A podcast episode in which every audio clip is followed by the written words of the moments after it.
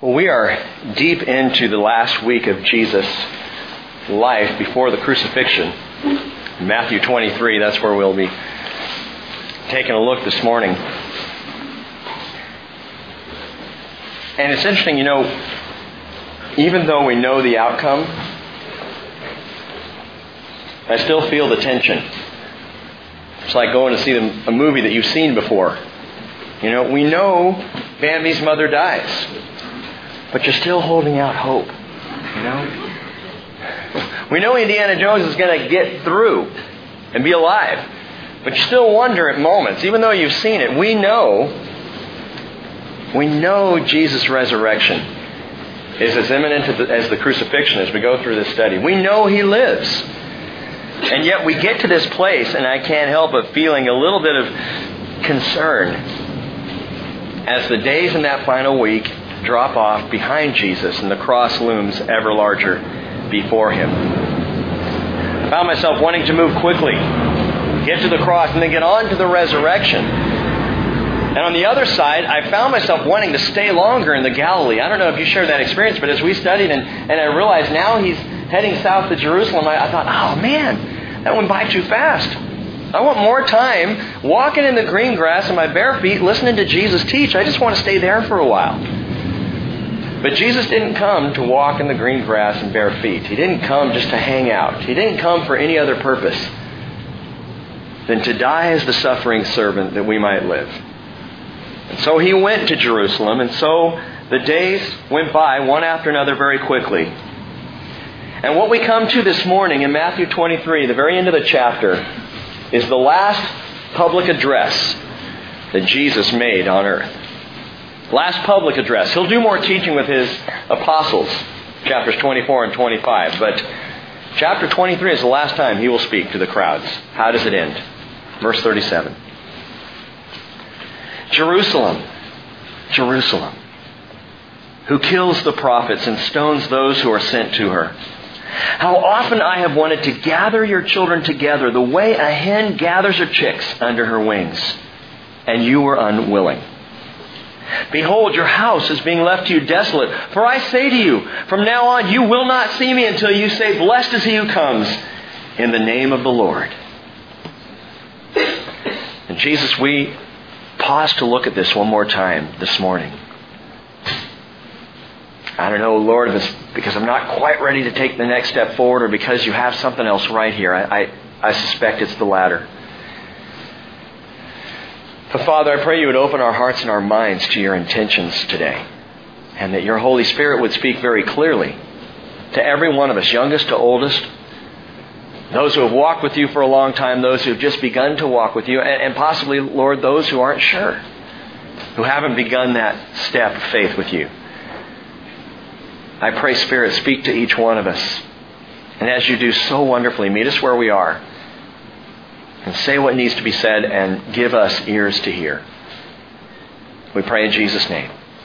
Amen. Paul wrote in Romans chapter 1 verse 16, I am not ashamed of the gospel, for it is the power of God for salvation to everyone who believes, to the Jew first, and also to the Greek. And Jesus made it clear that when he came, he came to his own people first. In real estate terminology, he offered them the first right of refusal. They had first opportunity to choose or to reject, to accept or to say no, we'll have none of this. Matthew chapter 10 verse 5 tells us Jesus sent out the 12 after instructing them, do not go in the way of the Gentiles, and do not enter any city of the Samaritans, but rather go to the lost sheep of the house of Israel. And as you go, preach, saying, the kingdom of heaven is at hand. Don't go to the Gentiles. You go to Israel. Matthew 15, verse 24. To the Canaanite woman, Jesus said, I was sent only to the lost sheep of the house of Israel. But the people who had the first right of refusal did just that, as you know. They refused. And so we come to Matthew 23. Now, we went through this on Wednesday night, the whole chapter. It is the last public address of Jesus. And in this address, his final words in the community forum Jesus railed on the religious elite. Jesus took apart the scribes and the Pharisees in impassioned language, strongest language Jesus uses, stronger than any other time in his ministry, he really goes after these guys. And I don't know that if I was there, I would have done that. Coming down to the end, I might have made a broader appeal. You know, what the world needs now is love, sweet love.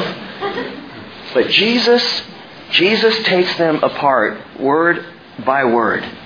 It's a heart-rending uh, statement seen in eight different woes. Woe to you, scribes and Pharisees, hypocrites. Woe to you, scribes and Pharisees, hypocrites. And Jesus calls out their stiff-necked rebellion.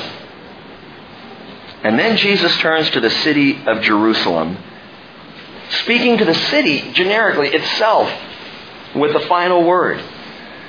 A word in some ways not unlike that of the psalmist who sat by the waters of Babylon in captivity and cried out, If I forget you, O Jerusalem, may my right hand forget her skill. May my tongue cling to the roof of my mouth. If I do not remember you, if I do not exalt Jerusalem above my chief joy. Psalm 137. There's something absolutely unique about the city Jerusalem. We've talked about Jerusalem many times. In fact, so many times when I came to these verses, I thought I'd wrap things up on Wednesday night. We finished them, we looked at them, we talked about them. I'm ready to go on to the prophetic. In Matthew 24 and 25, some awesome things there. But the Lord said, patience, patience. I want you to talk one more time about Jerusalem. Something amazing about this city, especially to the place it holds in the Jewish heart, and should hold, I believe, in the Christian heart. Why? Why is Jerusalem such a significant location in the landscape of earth? Why that city? Why that country?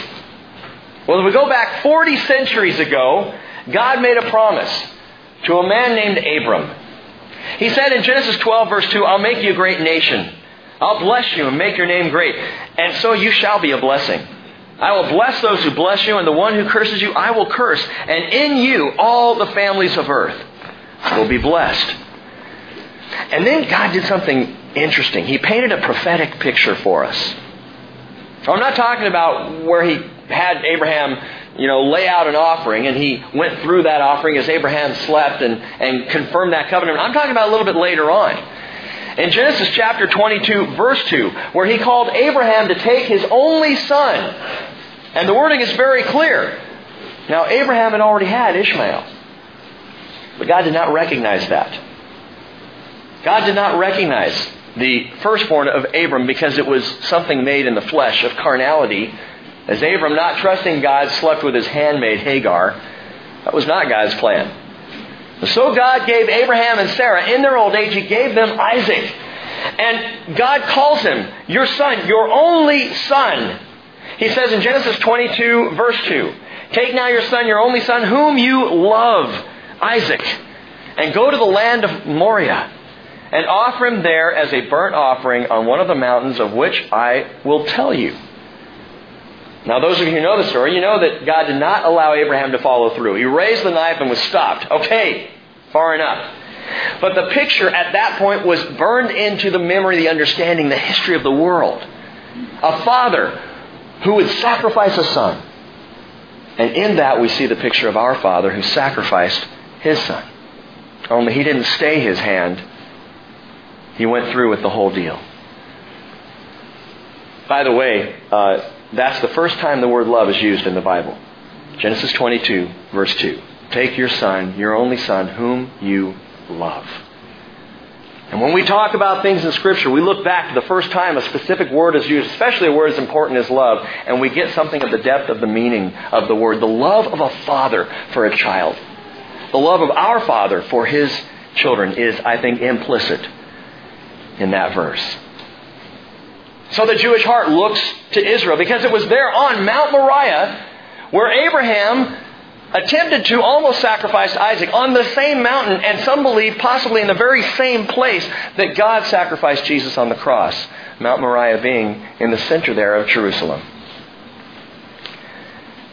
Thirty centuries ago, the Lord expressed his own feelings for Jerusalem, saying in 2 Chronicles chapter 6 verse 5, Since the day I brought my people from the land of Egypt, I did not choose a city out of all the tribes of Israel in which to build a house that my name might be there. Nor did I choose any man for a leader over my people Israel. But I have chosen Jerusalem, that my name might be there.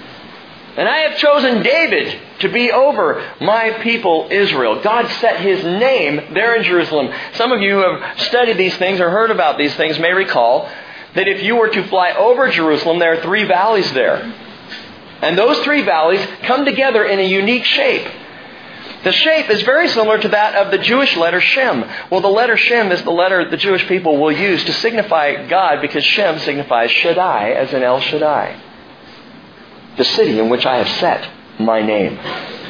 Psalm 132 verse 13, the Lord has chosen Zion. He has desired it for His inhabitation, His habitation. Psalm 87 verse 2, the Lord loves the gates of Zion more than all the other dwelling places of Jacob. Jeremiah 3:17 They will call Jerusalem the throne of the Lord and all the nations will be gathered to it to Jerusalem for the name of the Lord. Nor will they walk any more after the stubbornness of their evil hearts speaking of a day that has yet to come. And we have yet to see all the nations stream into Jerusalem for the name of the Lord but it will happen. Zechariah chapter 2 verse 8 says he who touches Jerusalem touches the apple of his eye that most guarded place. There's a hint here as to why the Lord made the promise for 4,000 years ago.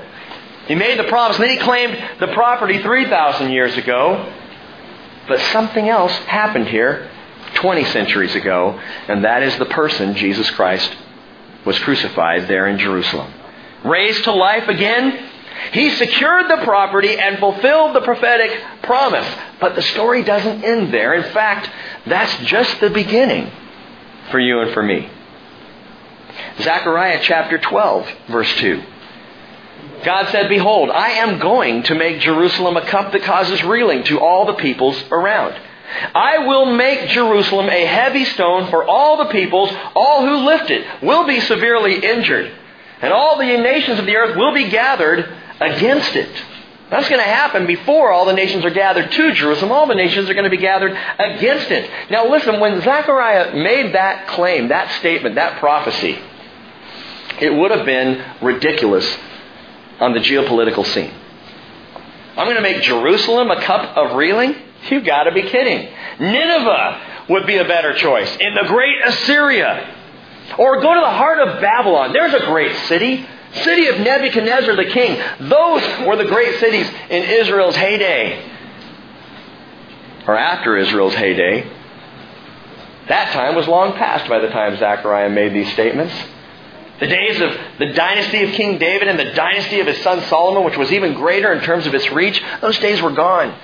Israel was becoming fast a vassal state. It was broken apart, divided between Israel and Judah. And in fact, when Zechariah prophesied, Israel was gone. There was nothing but little Judah left. And little Jerusalem in the middle of that. And I'm going to make this a cup which causes reeling. What? Made no sense when the words were spoken. But the fact that Israel remains today in our lifetime the very center of the world with Jerusalem at its heart and the Temple Mount at the heart of that, that should astound us. The fact that this city is even in the news should blow our minds. We get kind of used to it. You know, as Christians, especially if you're in the Word, you're hearing the word Jerusalem a lot. So, uh, Jerusalem, yeah. Think about this, gang. It's in the news every single day. This little city in this tiny country in the Middle East. Why is it so important? Because it declares to us the pinpoint accuracy of God's Word. Jerusalem is a cup of reeling. Everyone who has attempted to lift it has been severely injured. This Tuesday, Secretary of State Hillary Clinton is heading to Israel. We'll see how she does. Listen, it's no coincidence that Jesus' final remarks to the people, I'm talking to the crowds in general, the final statement he makes has to do with then Jerusalem. And before getting to his great prophecies of Jerusalem then and Jerusalem now and Jerusalem yet to come in the next couple of chapters, we're going to look at this a little more. Think about why is it that he's ending here? Why is he saying these things? And I believe this is foundational to understanding Jesus' private teaching to the apostles, which will begin in chapter 24. Let's look back again. Verse 37 Jerusalem, Jerusalem, who kills the prophets and stones those who are sent to her. We see in Jerusalem, number one, if you're taking notes, an historic rebellion. An historic rebellion.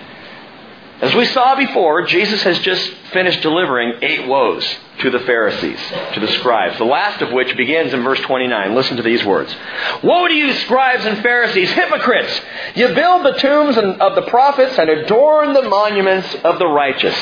And say, if we had been living in the days of our fathers, we would not have been partners with them in shedding the blood of the prophets. Have you ever done that, by the way? Man, if I had lived in the days of the Red Sea, I would be a strong believer. You know, if I had walked through the wilderness, my heart would not have failed at Kadesh Barnea. I would have gone storming into the promised land, knowing that God was with me. Had I been there, it would have been different. No, it wouldn't. If I had been in the garden, I would have said, Eve, sorry, hun. I'm not eating the apple. I'm not going there. Have a nice life. You know, I would have had the, the strength, the fortitude to see it through. Right. Jesus says, you guys come along and you adorn the, the tombs, the, the monuments of, the, of these guys who have died, but you know what? It was your fathers who killed them. And now you're playing the other side. Now go on. He says, So you testify against yourselves that you are the sons of those who murdered the prophets. Fill up then the measure of the guilt of your fathers. Is he saying it's their fault? They're getting the same blame, blame that their fathers are getting? No, as I said Wednesday night, they're just getting ready to take up the family business. He is implying you are about to do exactly what the fathers did. You act so righteous and so holy as you come to these tombs of the prophets and say, oh, yes, the tomb of, of Zechariah. Well, what happened with Zechariah? Jesus says, you serpents, you brood of vipers, how will you escape the sentence of hell? Therefore, behold, I'm sending you prophets and wise men and scribes. Some of you, some of them you will kill and crucify. Some of them you will scourge in your synagogues and persecute from city to city, so that upon you may fall the guilt of all the righteous blood shed on the earth, from the blood of righteous Abel to the blood of Zechariah, the son of Berechiah, whom you murdered between the temple and the altar. This was a tomb that would have been adorned, honored. And yet their fathers murdered that prophet, and they're about to do the same exact thing. Truly I say to you, Jesus says, all these things will come upon you in this generation. That phrase, fill up then the measure of the guilt of your fathers. Well, of the guilt of was added in. And I think it misdirects what Jesus was saying. Fill up then the measure of your fathers. What does that mean? It means get her done. It means do what you have already determined in your heart to do. Go do it. At the moment Jesus spoke these words, these scribes, these Pharisees were looking at him with absolute murderous intent. All they needed was opportunity. The motive was there.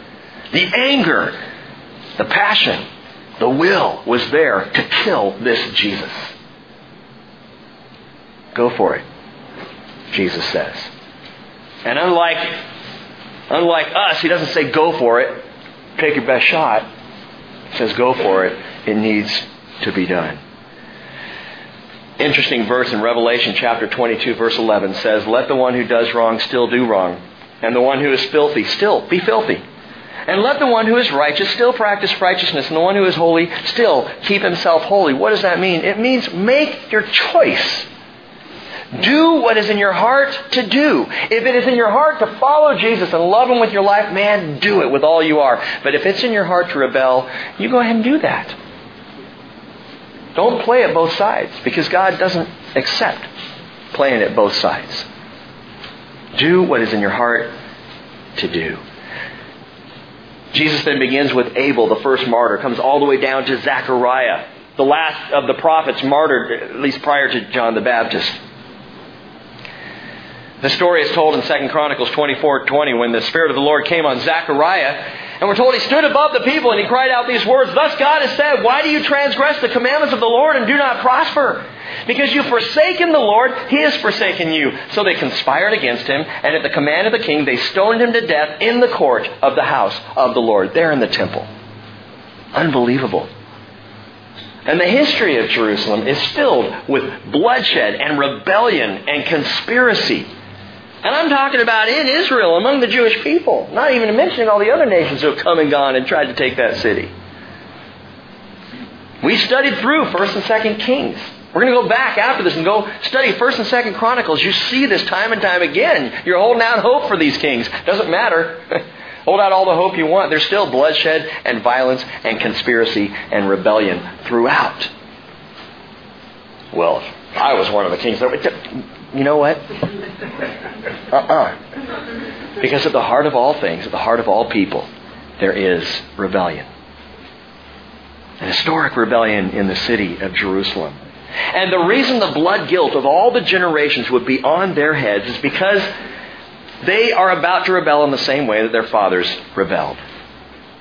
In fact, a little further, just before the crucifixion, they will cry out a phrase that was taken out of the movie The Passion because it was too inflammatory, but it was what was said.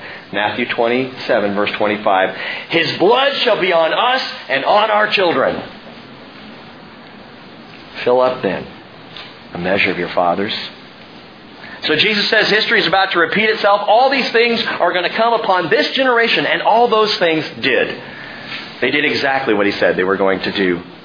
About 40 years after Jesus leaves Jerusalem, was left desolate again.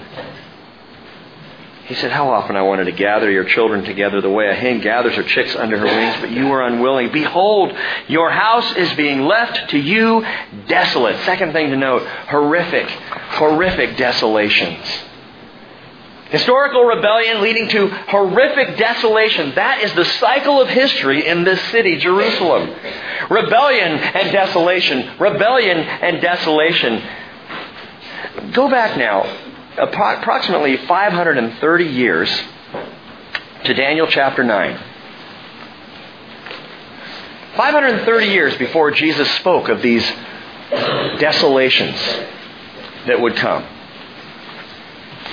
And watch what happens here. I haven't talked about Daniel chapter 9 for a while. In verse 1, it tells us in the first year of Darius, the son of Ahasuerus, of Median descent, who was made king over the kingdom of the Chaldeans. In the first year of his reign, I, Daniel, observed in the books the number of the years which was to be revealed as to the word of the Lord to Jeremiah, the prophet, for the completion of the desolations of Jerusalem, namely 70 years. I love Daniel. Next to Jesus, Daniel is my man. I mean, he is the one in Scripture that I would want to most be like. Man of integrity, man of, of sound judgment, of wisdom, man who listens to God, and a man of the Word. Daniel is in the Word. He's reading and believing the scroll of Isaiah. He's there in Babylon, in captivity, and he's in his daily Bible study. And as he's reading over, poring over the scroll of Isaiah, he reads this verse, Jeremiah, or sorry, Jeremiah is the scroll. He reads Jeremiah 25 verse 11. This whole land will be a desolation and a horror, and these nations will serve the king of Babylon 70 years. Daniel's reading. He stops. It says 70 years. He reads a little bit further on, Jeremiah 29 verse 10. For thus says the Lord, when 70 years have been completed for Babylon, I'll visit you. And I'll fulfill my good word to you to bring you back to this place. For I know the plans I have for you, declares the Lord. Plans for welfare and not for calamity, to give you a future and a hope. Daniel's reading, and there it is again. After seven years, 70 years, I'm going to visit you, and I'm going to take you home. And it hits Daniel. It has been 70 years. We've been in Babylon 70 years, and this is what Jeremiah said would happen. And this is what Jeremiah says is about to happen. He realizes the Babylonian captivity of the Jews has run its course. The desolation of Jerusalem is all but over, and so Daniel begins to pray. Note that pattern. Daniel begins to pray. He's studying the Word, then he begins praying to God, and then he begins hearing from God. Studying the Word of God, drawn into prayer to God, drawn into hearing from God. But in Daniel's prayer, he hears from God about an entirely different matter than that for which he's praying. He starts praying repentance. He starts opening up his heart for all of his people and associates himself completely with it, praying for the sins of himself and his people and their sins, though Daniel was a very righteous man. I point that out just to say when you're feeling desolate to the point you don't know even what or how to pray, go to the Word. Because so often when you go to the Word and you begin to meditate over the Word, you get led into a place of prayer. And when you're led into that place of prayer, you begin to hear and understand. Well, as a result of Daniel's prayer, we don't have time to do the whole chapter. I wish we did. We'll do it at a later time. But at the result of his prayer, the angel Gabriel is sent to him. He's so fast that uh, he's standing there tapping his feet while Daniel is finishing up. I mean, he's just there. Verse uh, 24. Gabriel begins to express and explain something the Lord has for Daniel to tell his people, not about the desolation now past, but about the future desolations of Israel and Jerusalem. Verse 24. He says, 70 weeks have been decreed for your people and your holy city to finish the transgression, to make an end of sin, to make atonement for iniquity, to bring in everlasting righteousness, to seal up vision and prophecy, and to anoint the most holy. And so you are to know and to decree that from the issuing of the decree to restore and rebuild Jerusalem until Messiah the Prince, there will be seven weeks and 62 weeks. And it will be built again with plaza and moat even in times of distress. Then after the 62 weeks, the Messiah will be cut off and have nothing, and the people of the prince who is to come will destroy the city and the sanctuary. Now, you need to understand when you come to this passage, one of the most, I'm going to say the most critical passage in the Old Testament as far as understanding God's prophetic timeline, His plan.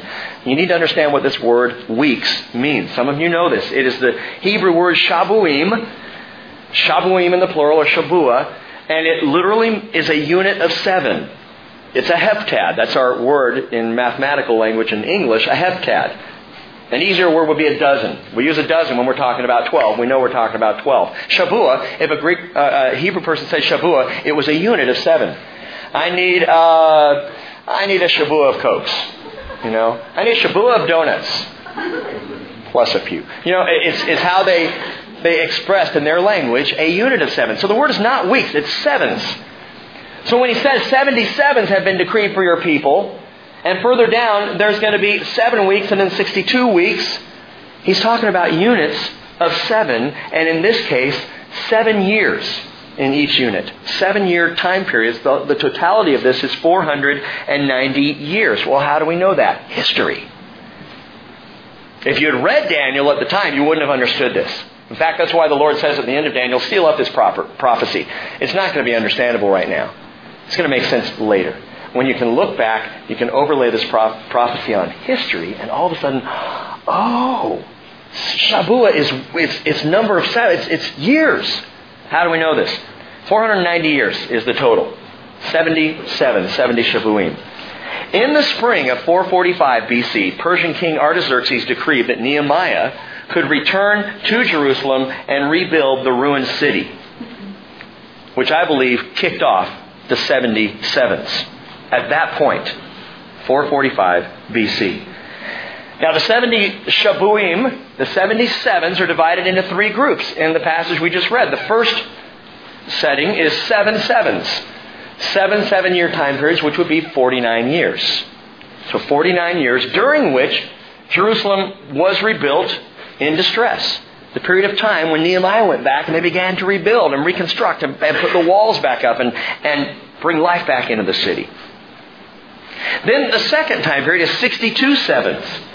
62 sevens, just kind of track with me, and you can go back and listen to this on the web if you're missing the numbers. 62 sevens, which would be 434 years, which is the time spanning Nehemiah's return to Jerusalem. It brings us up to a specific point in history. That totals altogether 69 sevens, which is 483. That brings us to the very week of Jesus' triumphal entry into Jerusalem. Perfectly. So Jesus comes riding in in that triumphus that we talked about a couple weeks back. How do you know it's 77 year time periods? Because it fits. Because of what the prophecy says. Now, pay close attention to the wording in verse 26. The wording is important. Then after the 62 weeks, the Messiah will be cut off and have nothing, and the people of the prince who is to come will destroy the city and the sanctuary. Sometime after this date, and that word is critical, after. In fact, there are three words, if you have your Bibles there, you might want to just circle. In verse 25 it says, You are to know and discern that from the issuing of the decree to restore and rebuild Jerusalem until Messiah, there will be, and then he gives that number of weeks, 483 years. From the issuing of that decree to the coming of Messiah, Jesus into Jerusalem, will be 483 years. Very, very specific. But then he says, then after the 62 weeks. Okay? After the six, so, so it's going to be at some point after this. Well, Rick, that could be any time in history. It could be, except that we're told after that, Messiah would be cut off. The word cut off there is karat in the Hebrew, and it means to kill. Messiah will be killed after this time period, and then, and the people of the prince who is to come will destroy the city and the sanctuary. The next time, after this prophecy was given, the next time the city and the sanctuary were destroyed was AD 70 when Rome destroyed, which tells us that according to this prophecy, Messiah had to come at some point after the 62 weeks and before the city was destroyed.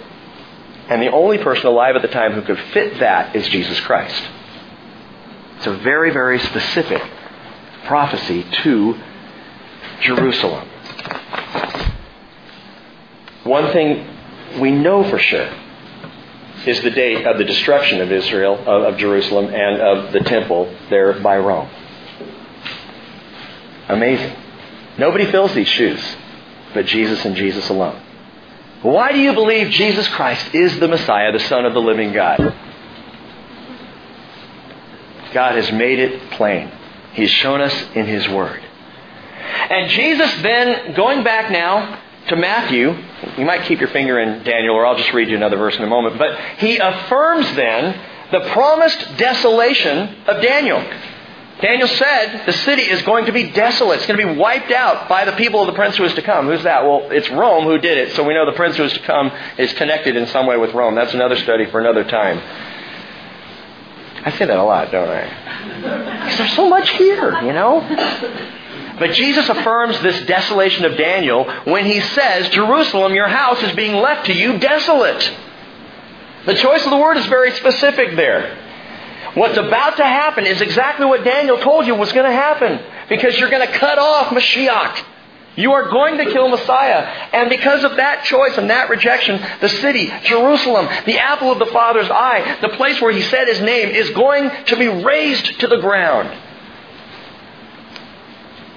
And by the way, when, when Titus and the Romans annihilated Jerusalem, word reached the ears of those in Damascus and that same day, 10,000 Jewish people who were living there were brought out into the center of the city and their throats were slit.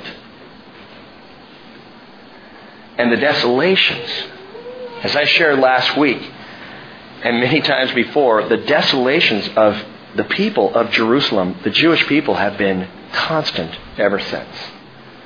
One after another after another. And yet, miraculously, through all this history of the Jewish people, against all human odds, they have survived as a people group, as a nation.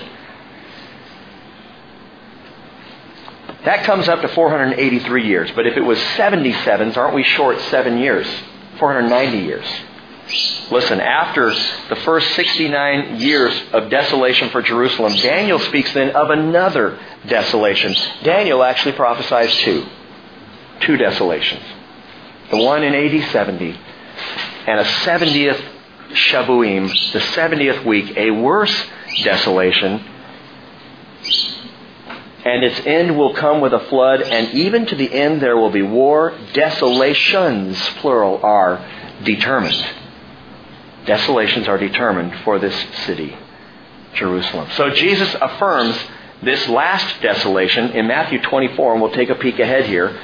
Matthew chapter 24 verse 15, he says, Now, therefore, when you see the abomination of desolation, which was spoken through Daniel the prophet, standing in the holy place, and then in parentheses Matthew adds, let the reader understand.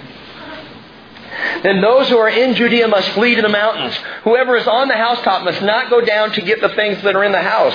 Whoever is in the field must not turn back to get his cloak. Woe to those who are pregnant and to those who are nursing babies in those days. But pray that your flight will be not in the winter or on a Sabbath, for then there will be a great tribulation, such as has not occurred since the beginning of the world until now, nor ever will. Unless those days had been cut short, no life would have been saved. But for the sake of the elect, those days will be cut short. He's talking about a future desolation. Okay, Rick, well, that's where we part company because I think that that's talking about AD 70. I think you're wrong. Well, I think you're wrong. And I can explain why. What makes me think that this is a future desolation and not a past one, not what happened when Rome tore apart the city? Why do I think this is something yet to come? I'll tell you next week. With all these desolations, with all these desolations, no wonder Jesus cried, Jerusalem, Jerusalem, Jerusalem. By the way, it's, it's interesting to note that every time Jesus speaks a proper name, twice in Scripture, his heart is overflowing with compassion. Jesus said in Luke chapter 10, verse 41, Martha, Martha, you're so worried and bothered about so many things. Jesus said in Luke 22, 31, Simon, Simon, behold, Satan has demanded permission to sift you like wheat. But I've prayed for you so that your faith may not fail, and you, when you have once turned, once again turned, strengthen your brothers. Or Acts chapter 9, Saul, Saul, why do you persecute me? Jerusalem, Jerusalem. In rejecting me, you are bringing desolation on your own house, and it's not what the Father wanted. Please hear this. Please hear this people in rebellion today, rebellion against the Lord, rebellion against Jesus, would say, Why does He allow this? And I'll tell you, it is not what the Father wanted. It's not what He wanted for you. It's not what He desired for your life. The pain, the sorrow, the emotional distress, that is not the Father's intent. He did not want Jerusalem to be ripped apart. It's not that gleefully the Lord went, Oh, this is going to be a good one. Watch this time as I tear the city to shreds. No. His heart broke as he said, Jerusalem, Jerusalem. What did the father want? Same thing a mother hen wants. Same thing. Jesus says, How often I wanted to gather your children together the way a hen gathers her chicks under her wings, and you were unwilling. What, what's up with the mother hen comment? Hens are notably protective of their little chicks. They're, they're very caregiving. They protect literally at all costs. More than one time, this has been reported a case of a fire breaking out in, in a barnyard or in a, a chicken coop that a farmer would then walk among the ashes and among the debris and the charred rubble and would come across a smoldering, black and meaty lump and kick it over only to find live chicks scurrying out from underneath. In the reality that the hen would rather gather the chicks under her wing and protect them, even if it means burning to death herself. Is there a better picture of Jesus on the cross? I would rather die than have you die. I would rather go to the cross than have you go to the cross. Understand that before Jerusalem's desolation of AD 70 came Jesus' desolation of AD 33. Before Jerusalem went through it, Jesus went through it.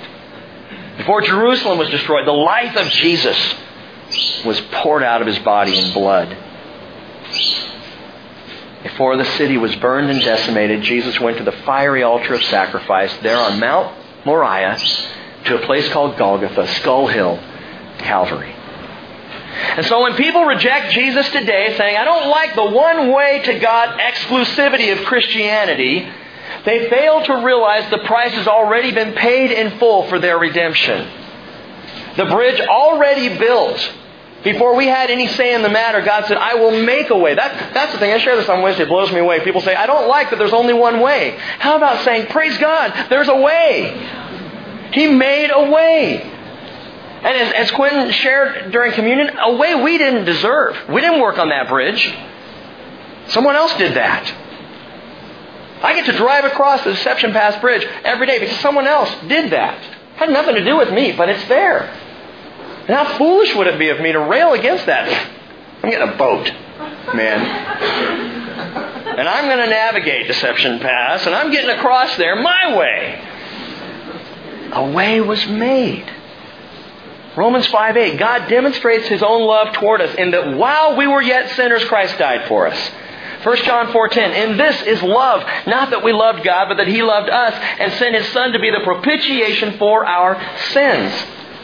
Jesus didn't wait for mankind's acceptance before taking on the weight of mankind's rejection. He went first. Which leads us to the last thing Jesus spoke to the crowds. For with the same breath in which he talks about Jerusalem's historic rebellion and horrific desolations, he offers a hopeful declaration. Verse 39.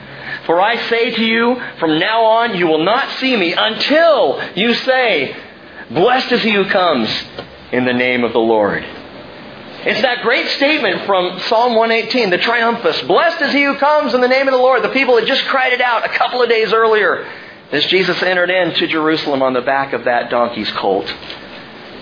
But Jesus doesn't say, You will not see me again unless you say, Blessed is he who comes.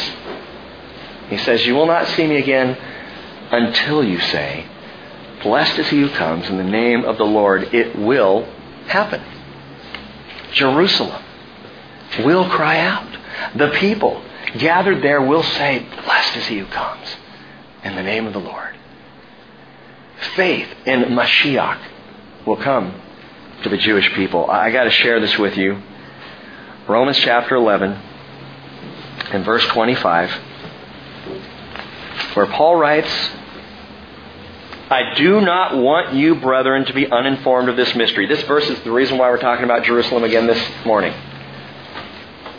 There were only a handful of things, three or four things that Paul ever said. I don't want you to be misinformed. I don't want you to misunderstand. Don't miss this. Hang on, listen, pay attention, get this. Two of the four things have to do with Israel. This is one of them.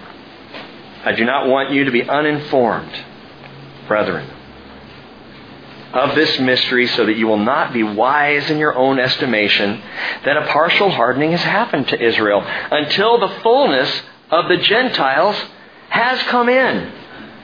And so all Israel will be saved, just as it is written, the deliverer will come from Zion. He will remove ungodliness from Jacob. This is my covenant with them. By the way, the word cut, karat, in Daniel chapter 9, the Messiah will be cut off, karat, killed, is also the word for covenant. That's why we say they cut covenant. That's why a covenant was made that way. They would cut an animal and walk through the pieces in covenant together. This is my covenant with them when I take away their sins. God is not through with Israel. They rejected him and were left with a desolate house. Even now, even now, the country of Israel is divided. I read a fascinating news piece just this last week about the secular Jews' view of Christianity and the religious Jews' view of Christianity.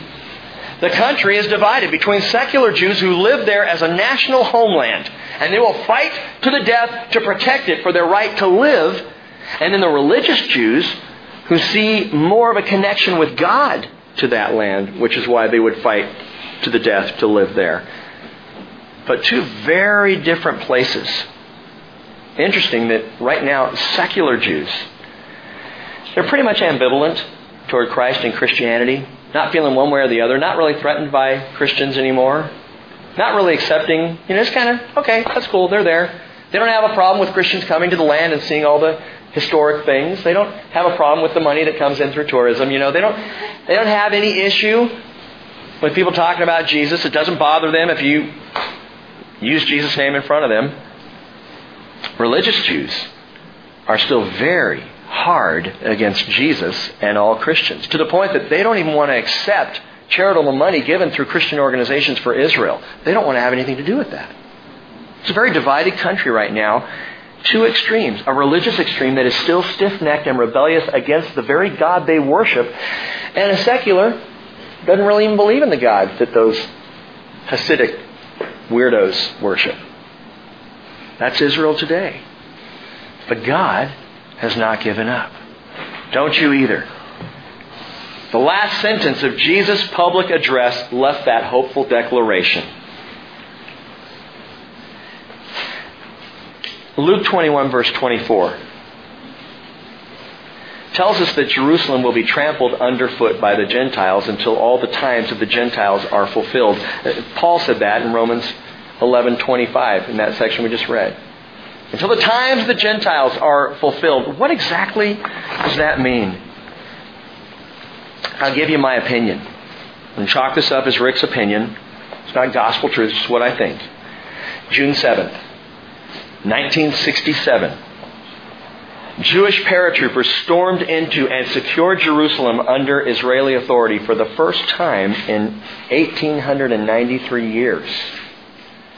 Now, they lost 50% of the battalions that, para, that, that paratrooped in.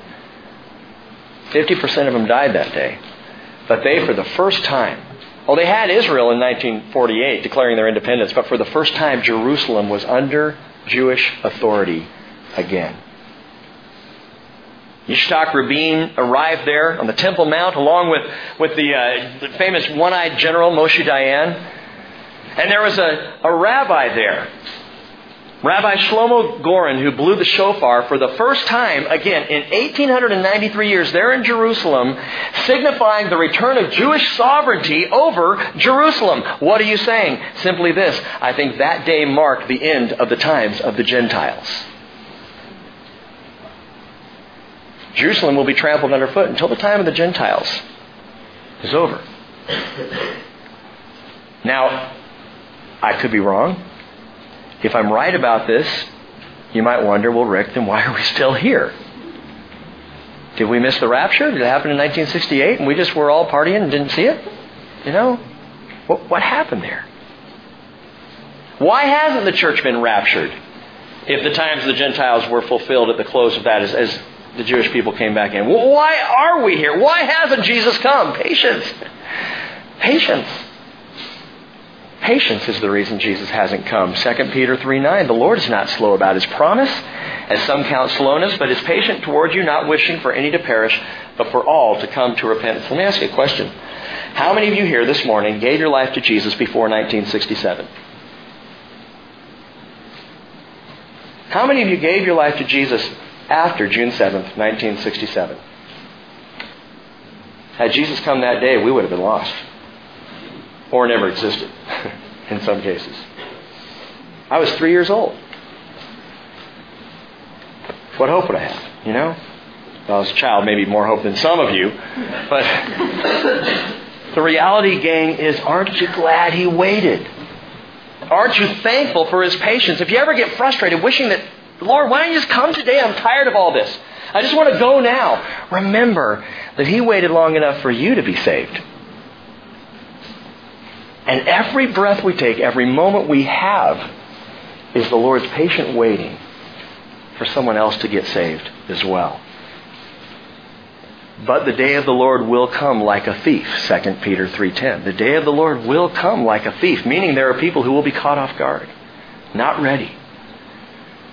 The church, believers in Jesus Christ, will be suddenly taken away, after which Jerusalem will experience a desolation called the abomination of desolation. Like the desolation of all desolations, the worst it has ever experienced, worse than any time in its entire history. Oh, Jerusalem! Jerusalem! Like a hen, the Lord desires to gather, protect, shield, and love his people. His children, His church, you personally, the Lord would gather under His wings. And it's my hope that the Lord not have to say your name twice. Oh, Jesus, that we would respond to the sound of your voice upon hearing our name spoken once. That we would be so in tune with you that we would immediately respond to you when you call us to some task or to some action or to someone. Oh Lord, we pray that you would turn the hearts of people in rebellion. Lord Jesus, not just those who are hard fast in their rebellion, angry and forcing, pushing their way. But Father, I pray especially for those who are tender-hearted in their rebellion, not even recognizing it as rebellion, just confused, not willing to go the way, the one way through Jesus that you have proclaimed. Lord, would you make us softeners in the lives of people to soften rebellion, soften hearts through the way we love, so that your patience will not be in vain. And Lord, this morning we just ask you to be a ascending God in our hearts and our lives. For those who have not yet accepted you as Lord and Savior, I pray today would be that day. In Jesus' name, amen.